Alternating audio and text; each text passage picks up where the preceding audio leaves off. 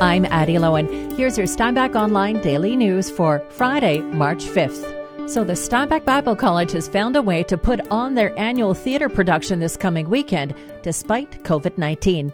Amber Waldner plays Elizabeth in this year's production of Pride and Prejudice. She says they started rehearsing the show last September. We were planning to actually present it like with an actual live performance with people in the audience in the middle of November but that's when Code Red hit.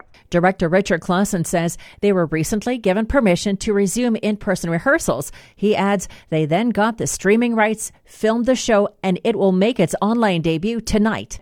Robin Campen, who plays Mrs. Bennet, says she is looking forward to the premiere. I don't even know what to expect. I have confidence that it will be an amazing production. So I'm looking forward to actually being able to watch it instead of having the stress of having to perform it.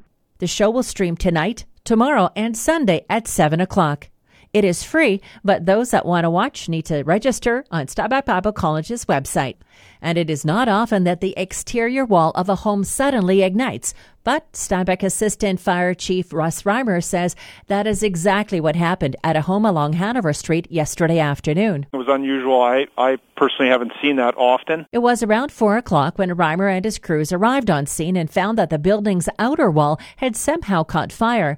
Strange though it was, Reimer says the fire was explainable. There was an electrical cord plugged in there and we're assuming something must have just shorted out in the wiring and then uh, created some heat behind there and, and, lit the wall on fire. Extinguishing the blaze took mere minutes, and Reimer says the home sustained only minor damage. The people who lived there were able to immediately go back inside and resume their evening activities.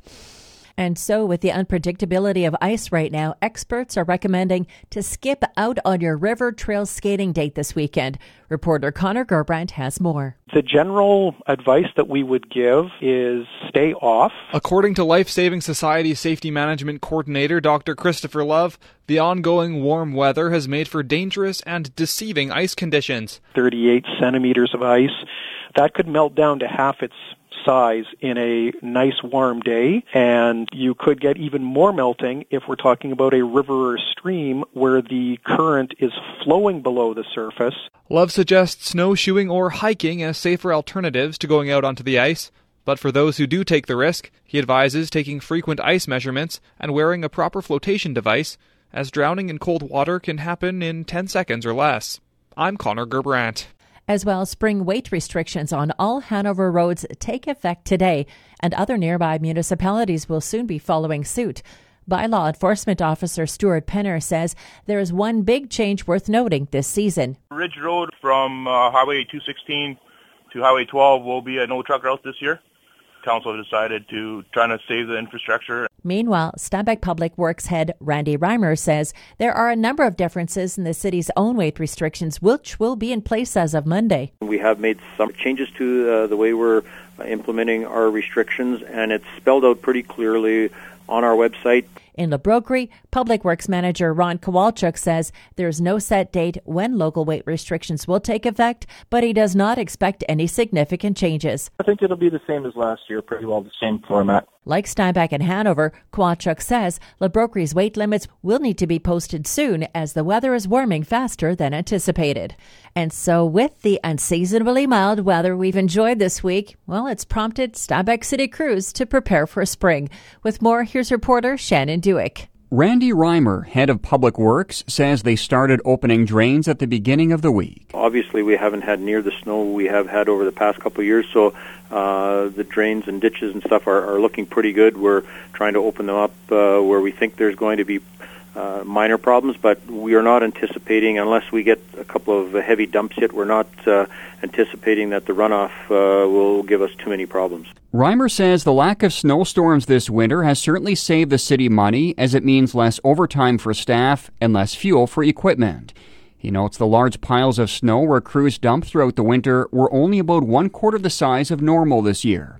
Meanwhile, he says during this pandemic, more people are out walking and riding their bike and as a result, the city ran its two sidewalk plows just about full time this winter to address the icy sidewalks and drifting conditions.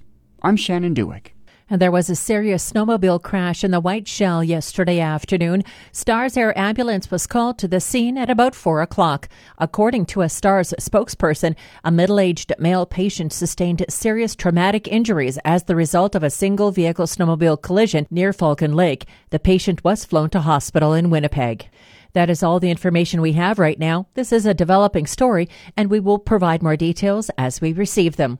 So you may have been asking yourself, why is all of Manitoba still under code red when many regions are doing so well? Reporter Connor Gerbrandt has our answer. Now that many regions, including most communities here in the southeast, have gone weeks without any significant COVID 19 activity, many are wondering why restrictions are still following the critical or red designation on Manitoba's pandemic response system instead of of orange or even yellow?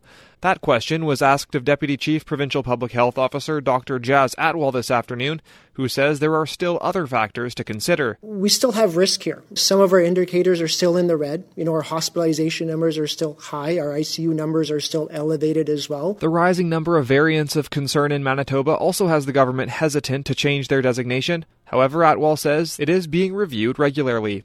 I'm Connor Gerbrandt. And so let's have a look at those COVID 19 case count numbers. As public health officials confirmed this morning, there are 54 new cases of the virus in our province, including four in Southern Health and one in Steinbach.